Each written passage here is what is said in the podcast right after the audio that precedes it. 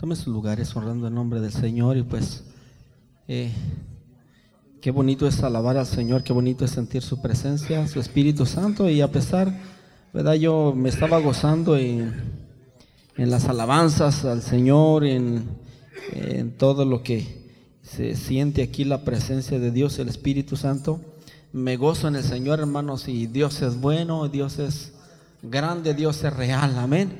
Y no importa, este, eh, yo sentía que estaba aquí el lugar lleno, dije, parece que está lleno, pero hermanos, aunque faltan hermanos, pero está lleno de ángeles del cielo. Amén. Porque la gloria de Dios está en este lugar, la presencia de Dios está en este lugar, su Espíritu Santo, hermanos, está en este lugar. Así que dile al que tienes a un lado, mira, aquí está la gloria de Dios. Amén. Aquí está quién? La gloria de Dios. Y la gloria de Dios, hermanos, es maravillosa la gloria de Dios. La gloria de Dios es, es perfecta, la gloria de Dios permanece. A veces andamos nosotros buscando y yo quiero buscar la gloria de Dios y yo quiero encontrar la gloria de Dios. Quiero decirte, hermano, hermana, amigo, amiga, que la gloria de Dios la podemos ver todos los días. Amén.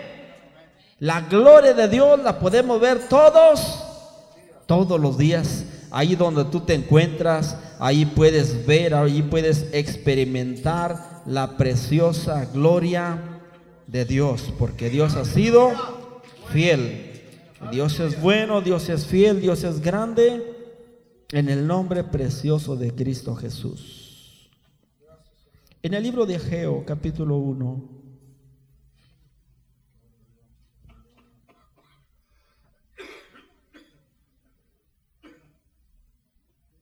Ageo capítulo 1, si estás conmigo en el nombre de Jesús. Alguien dígame si lo tiene Ageo. Alguien puede decir, bueno, ¿y Ageo con qué se come Ageo? Es uno de los eh, pequeños profetas del Antiguo Testamento, ¿verdad? Los profetas del Antiguo Testamento se componen en dos clases de profetas, profetas eh, eh, posteriores y profetas, ¿verdad? Anteriores, anteriores y posteriores. Y Ageo es uno de los profetas posteriores. Amén. Es uno de los últimos profetas.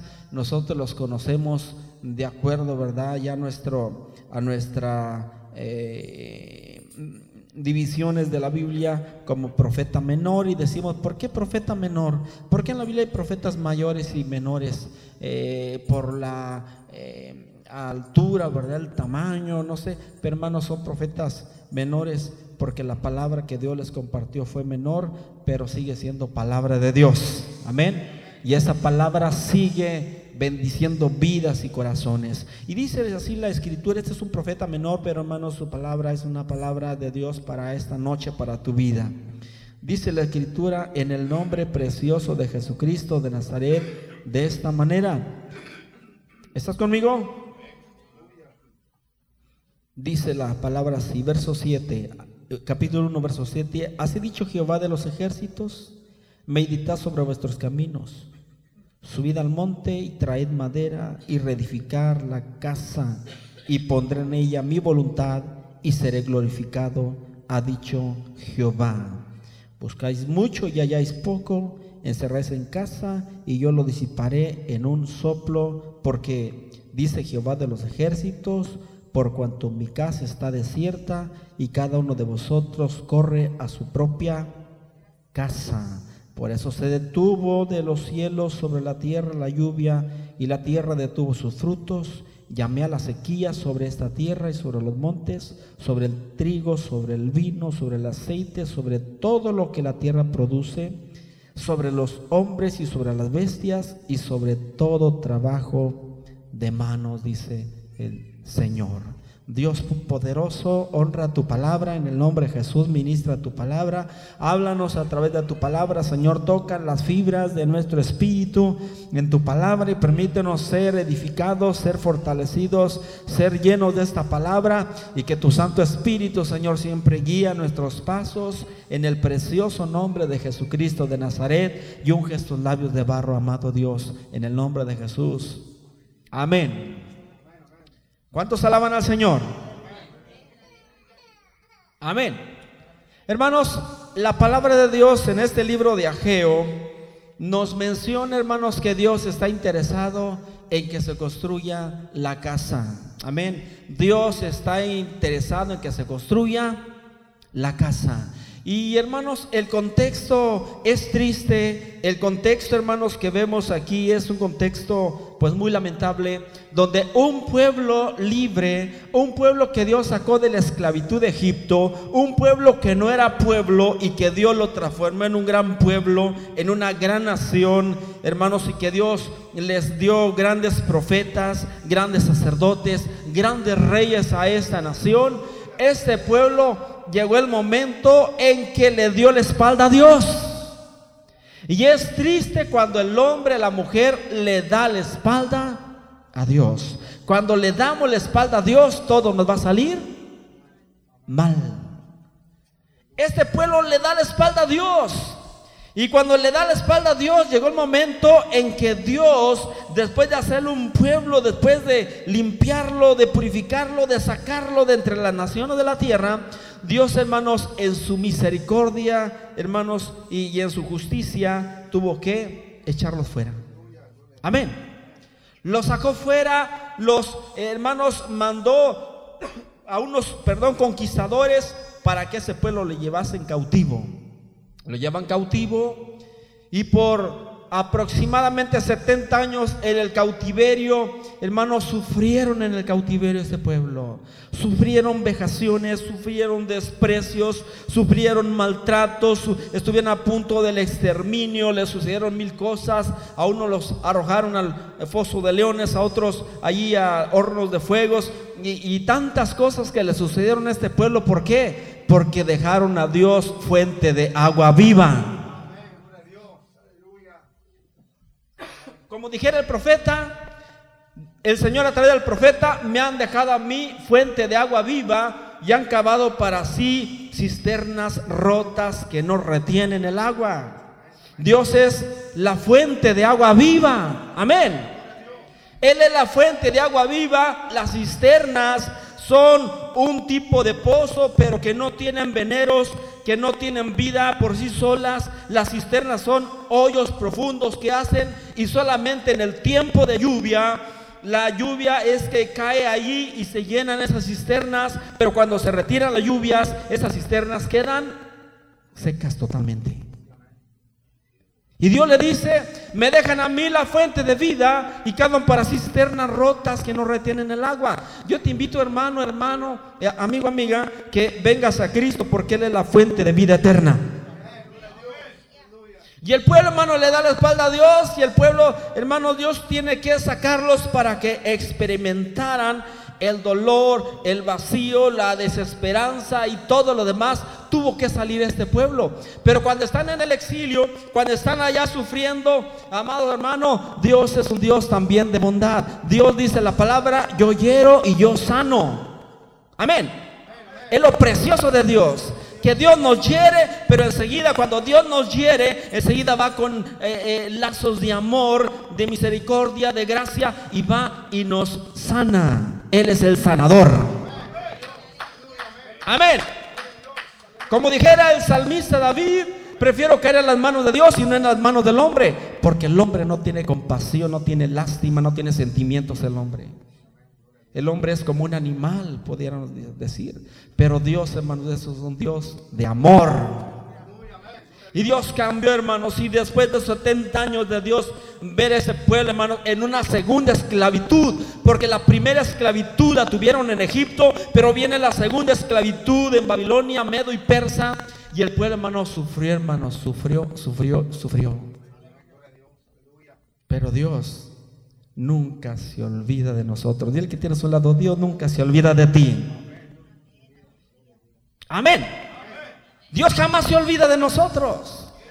Y, Dios, después de 70 años que aparentemente rechazó al pueblo, le, le dio la espalda, llegó un momento en que Dios, hermanos, lo miró, hermano, dijo, ya es tiempo. Te herí, pero ahora te voy a restaurar, te voy a sanar. Y hubo un rey, un rey llamado Ciro. Ese rey Ciro, 100 años antes que naciera, Dios a través del profeta ya había dicho, mi siervo Ciro, mi ungido Ciro, un rey pagano, gentil, hermano, porque sabes que para Dios todos somos importantes y valiosos. No era un rey judío, de sangre judía, de sangre azul. Pero Dios dijo, mi, mi rey, mi ungido, ¿verdad? Eh, mi, siervo, mi ungido, Ciro. Y cuando eh, Ciro, hermanos, es el, eh, el, rey de Medo y Persa, le dicen, Ciro, eres el libro de los hebreos y habla de ti. Está hablando el profeta, el Dios de los hebreos habla de ti, que tú eres el siervo de Dios, el ungido del Señor de los ejércitos, el Dios de los hebreos. Y Ciro se queda conmovido. ¿Cómo, cómo es posible que antes de que yo naciese, ese Dios de los hebreos ya me tenía. Hermanos, se sintió él tan halagado, tan feliz, que él, hermanos, a Dios a través de él dio la bandera y dijo, el judío que quiera regresar a su país, tiene luz verde. ¿Cuántos alaban a Dios? Quien quiera regresar a su país, a su tierra, hay luz verde, puede irse. Y hermanos, y pues algunos se habían acomodado. Dile que tienes un lado, no te acomodes. Algunos se ven acomodados ya. ¿Ya para qué me regreso a mi tierra? ¿Cuántos se acuerdan de su tierra? Muchos ya no se acuerdan. Ah, aquel montón de pulgas, ¿a qué regreso? Ah. Aquel pueblito. Algunos ya he escuchado algunos, ¿verdad? Eh, ese ranchito pulgoso ya ni siquiera para mirarlo para allá, siquiera ya. Pero quiero decirte que muchos, muchos decimos, ahí se enterró mi ombligo y mi deseo es estar allí, en ese lugar. Algunos se acomodaron a la vida, hermanos, vivir entre los gentiles y en esa cultura y en ese ambiente, pero otros, otros lloraban porque querían regresar. Y un, mismo salmo, el Salmo 126, hermanos, dice el salmista, hablando acerca de ese pueblo que quiere regresar, dice, cuando el Señor hiciese volver la cautividad de Sión, seremos como los que sueñan. Vamos a soñar. Nuestra boca se convertirá en risa, nuestros labios en alabanza. Un pueblo, hermanos, que ya no soñaba, la esclavitud no te hace soñar, la esclavitud no te hace, pierdes tus sueños, pierdes tus objetivos, pierdes tus anhelos, tus ambiciones, todo pierdes por la esclavitud. Pero cuando Dios nos hace libres, soñamos. Los jóvenes verán visiones y los ancianos soñarán sueños, dice la palabra. ¿Se vale soñar? Amén. Y, y, y, hermano, este pueblo, hermanos, cuando se le da esa luz verde, regresan, regresan, hermanos, varios de ellos regresan, eh, algunos grupos, eh, se va, hermanos, eh, Zorobabel, el gobernador, con un puñado de gente, luego enseguida, hermanos, se va Esdras, el sacerdote, con otro puñado de gente, y hermanos, y luego Enemías, hermanos, se lleva otro puño de gente, el gobernador Nemías, y cada uno, hermanos, de gente que quería anhelaba regresar a su país, a su tierra, hermanos, con su gente. Una vez más, ¿cuántos anhelan volver a su lugar?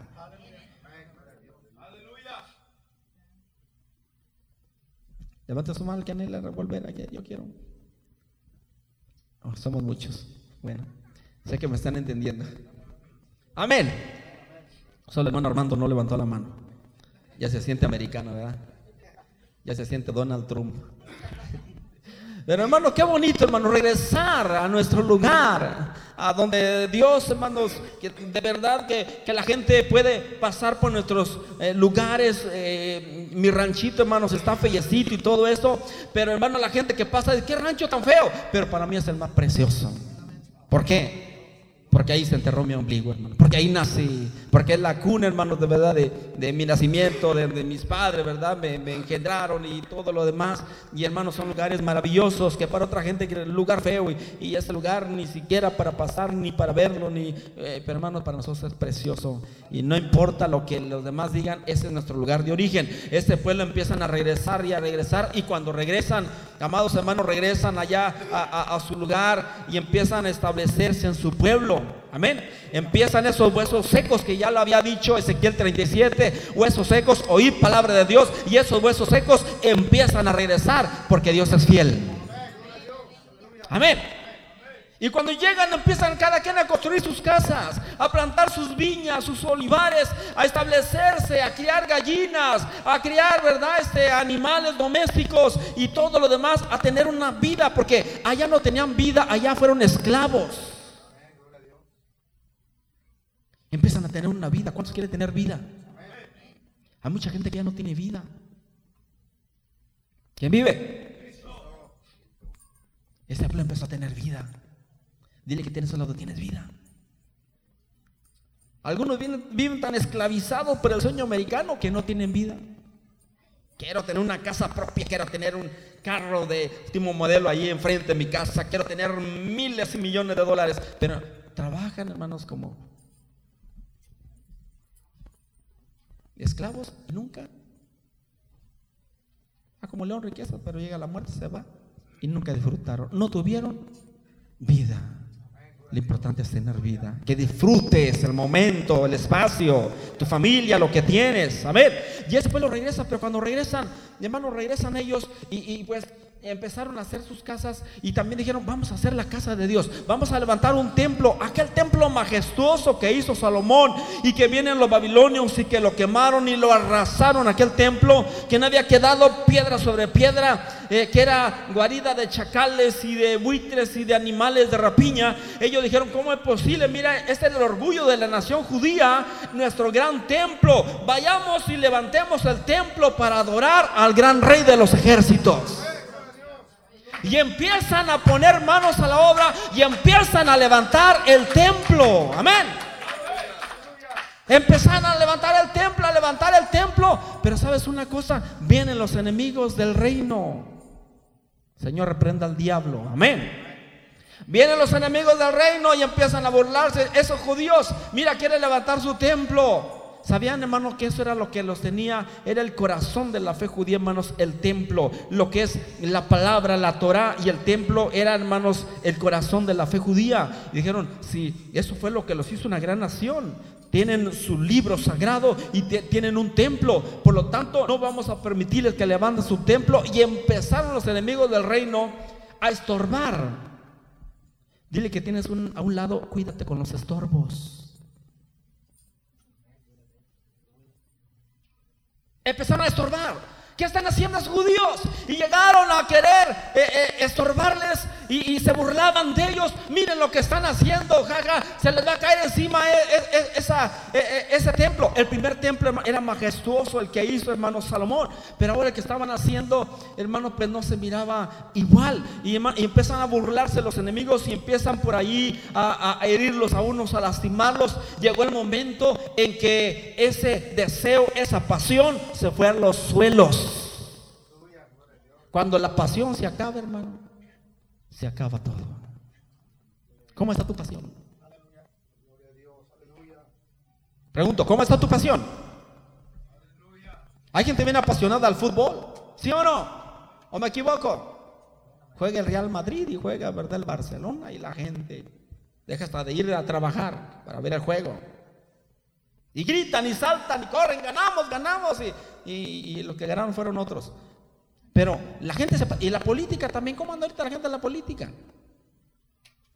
¿Cómo andan? ¿Vale? Muchos apasionados en la política andan, pero detrás ahí haciendo. Y hermano, y la gente se apasiona. Dile que tienes un lado, ¿cómo está tu pasión? Este pueblo se le fue la pasión al suelo. Se le acabó la pasión. Dejaron de construir porque las burlas, porque eh, eh, el enemigo vino, porque les hicieron tanto daño, porque recibieron tantas amenazas. Y el pueblo, hermano, se le acabó la pasión y dejaron de construir. ¿Y sabe qué hicieron? Como ya no nos dejaron construir, como nos acechan, como nos golpean, como nos agreden, como se burlan de nosotros, se les acabó la pasión. Dejaron de construir y cada quien se fue a sus casas y empezaron a seguir en sus casas trabajando trabajando en sus casas. ¿Cuántos trabajan en su casa? Ese es el problema. Trabajan en su casa, pero olvidan la casa de Dios. Amén. Y, y, viene por segunda vez el reclamo, porque hermanos se habían quedado cómodos, se olvidaron de la pasión. Nuestra pasión tiene que ser Dios. Cuando tu pasión es Dios, todo lo demás va a salir adelante. Cuando pierdes la pasión en Dios, se termina todo. Hermanos, se desapasionaron, se acabó eso que estaban levantando, hermano, porque vinieron las burlas, porque vinieron los rechazos, porque vinieron todas las amenazas de afuera, hermano, y luego el profeta, Dios a través del profeta vuelve a decirles, es tiempo que levanten casas, es tiempo de tener sus casas artesonadas, bonitas, arregladitas y con pisos y con alfombras, podemos decir en otro contexto, y con mil cosas. Es el tiempo este de que tenga sus casas muy adornadas, muy bonitas y la casa de Dios desierta. Este es el tiempo.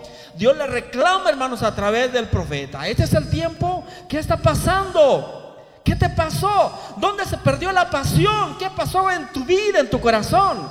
¿Qué sucedió?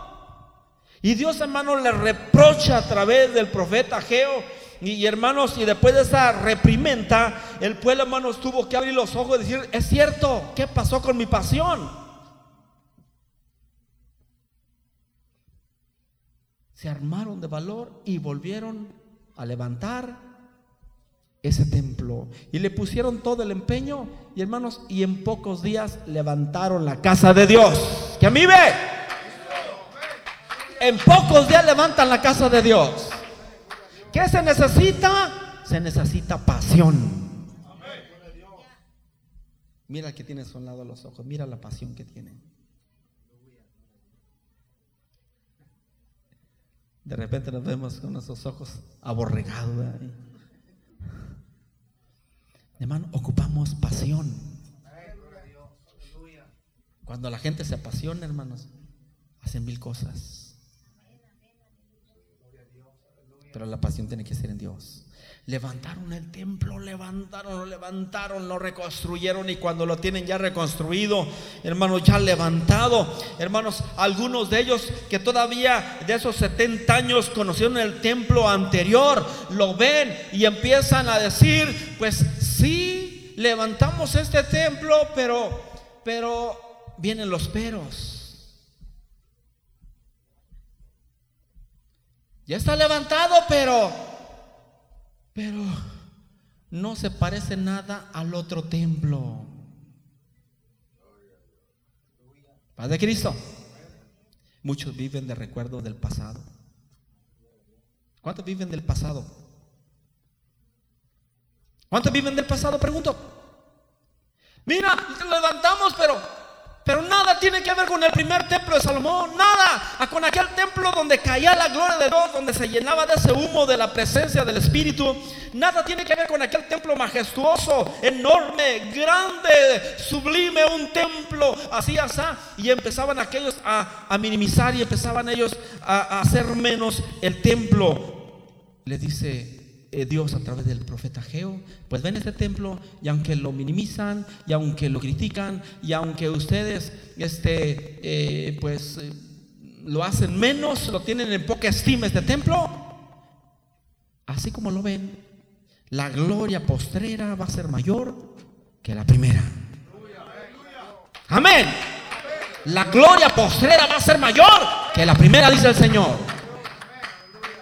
Hermanos, lo que Dios hace al final, dice la palabra que el final es mejor que el principio. El final es mejor que el principio.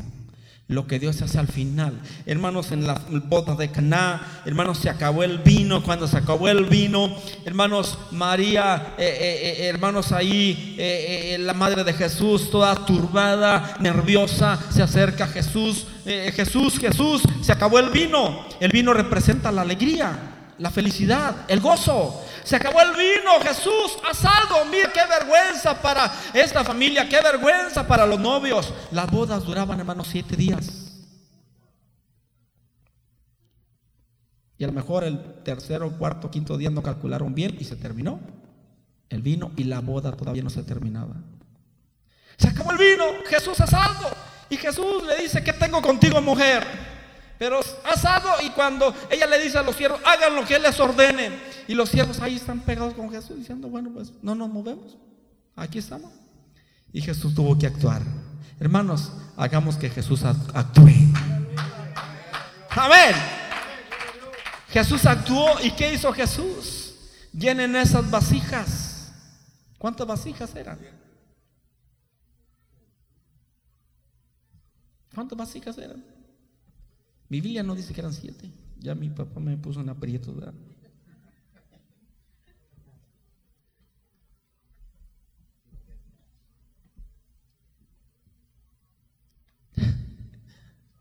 Gloria al Señor.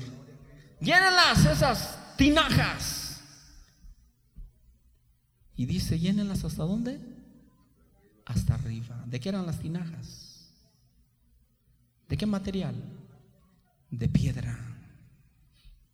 De piedra eran. Paz de Cristo. Seis tinajas, seis el número del hombre.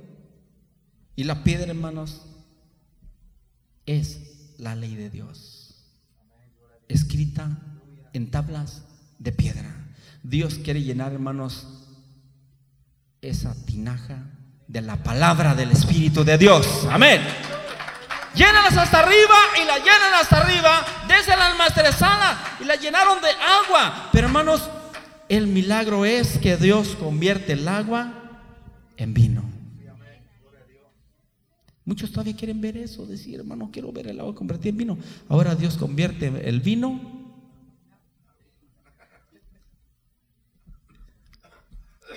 Dios convierte en vino ahora en cosas que ocupa la familia. Esos borrachos que gastaban el dinero, hermanos, en el alcohol, ahora lo gastan, pero en ropa, en calzado, en alimentos para sus hijos. Dios convierte ahora el vino en necesidades básicas para la familia, para el hogar, porque Dios sigue haciendo milagros. Dios es poderoso. Y dice Matresala, ¿cómo es posible que, que, el primer vino, el primer, siempre se sirve el primer vino, pero en esta boda rompieron con, con este, eh, el protocolo? Dan el mejor vino hasta el final. ¿Cómo es posible esta boda? Es una boda muy fuera de serie, muy rara. Hermanos, Dios reserva lo mejor hasta el final. Amén. Dios lo mejor lo deja al final. Y es lo que dice atrás del profeta Geo.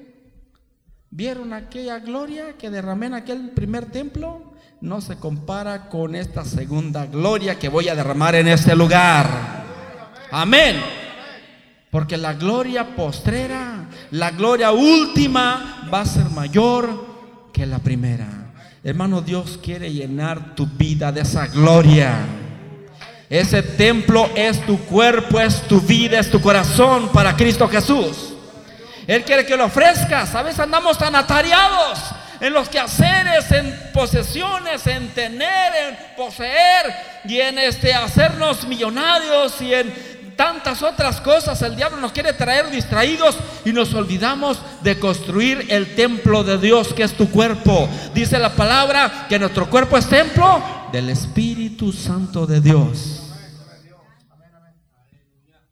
Así que no te preocupes por andar adornando tu casa y poniendo esto y poniendo el otro. Adorna tu casa espiritual. Adorna tu vida, tu corazón. Y la belleza no consiste en lo que te pongas. La belleza consiste en el interior. Porque Dios no ve lo que el hombre ve, Dios ve el corazón. La verdadera belleza está en el corazón, no en el físico. Alguien puede decir, es que es que no me gusta mi cuerpo, es que ¿por qué esto? ¿Por qué el otro? ¿Sabes que no importa tu físico? La belleza está Dile que tienes un lado, me mirarás feo, pero estoy bello por dentro, precioso. Dios me hizo lindo por dentro, soy especial. Amén. Mi cuerpo es templo del Espíritu Santo de Dios. Y así como ves, a lo mejor minimizas ya ese cuerpecillo, esa persona que puede traer, ¿sabes qué? la gloria de Dios se derrama en esta casa. Amén.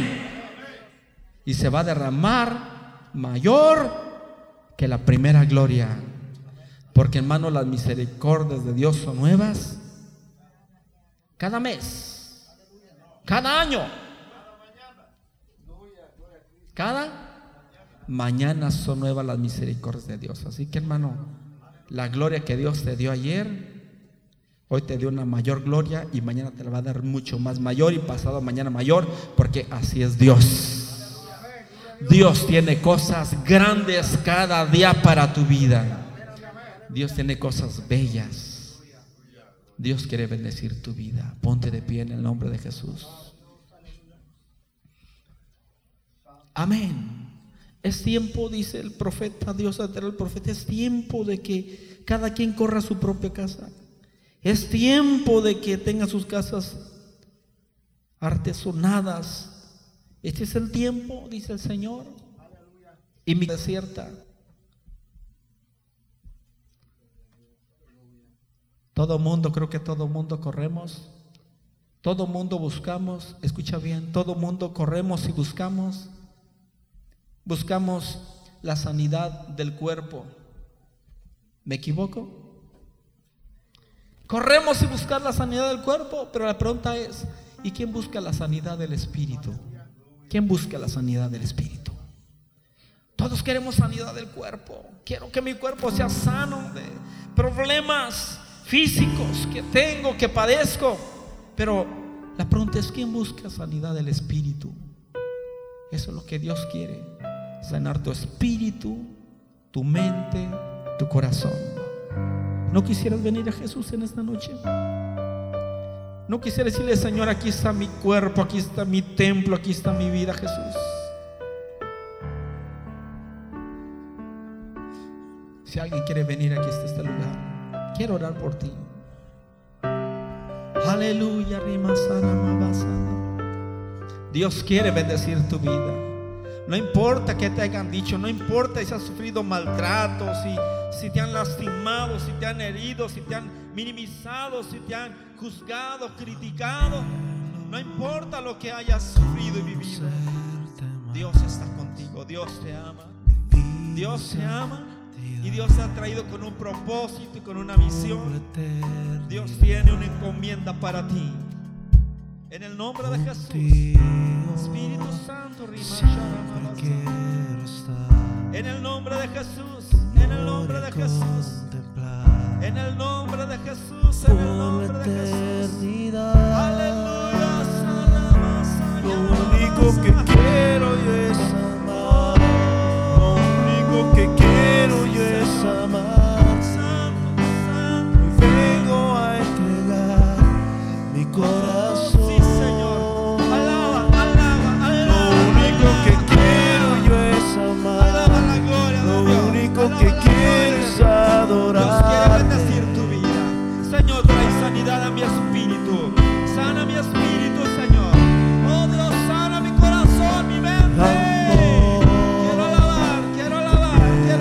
alabar. Quiero sentir tu gloria, quiero sentir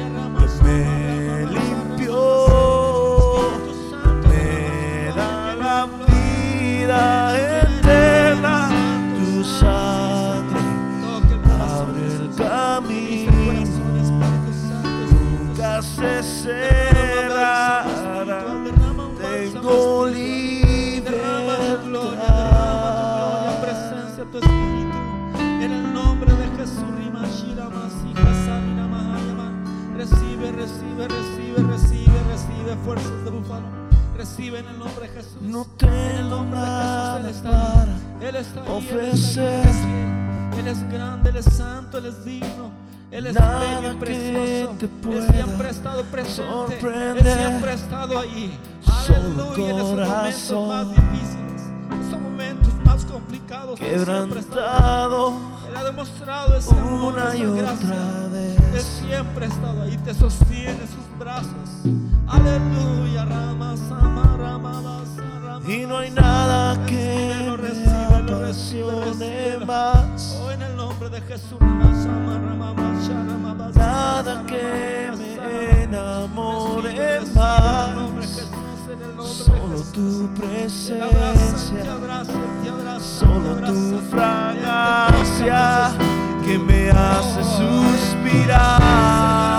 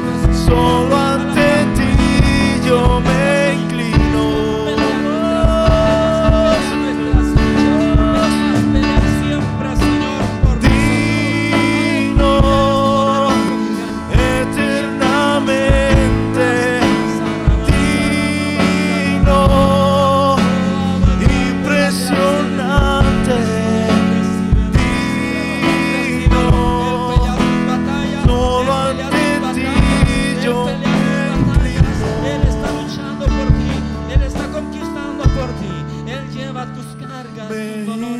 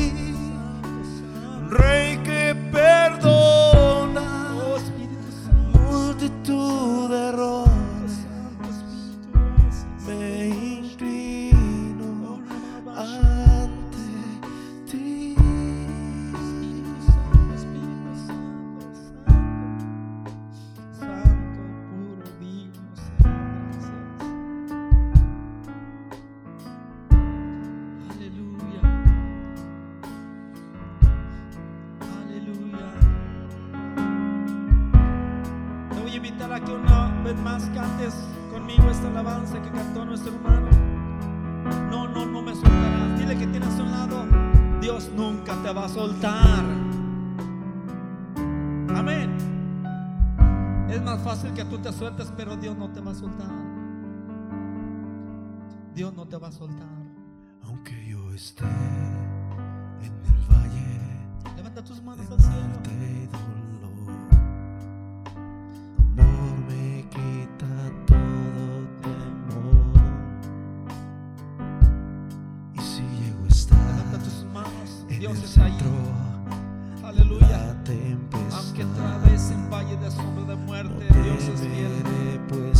Temor, no hay temor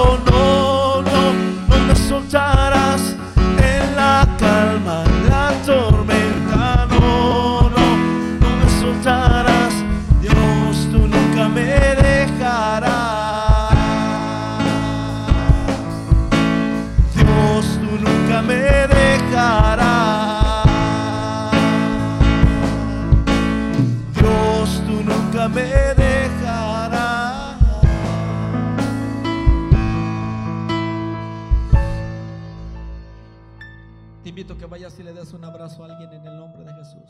Ve a abrazar a alguien, por favor. Si es un varón, varón, una dama, una dama. Abraza a alguien, por favor. En el nombre de Jesús. Acércate, regálale un abrazo, pero un abrazo sincero, un abrazo de corazón. En el nombre de Jesús. Abrázalo, dirás, sí, hermano. Como siente mi abrazo, Dios. Dios no nos soltará. Dios siempre está ahí presente. Dios te bendiga.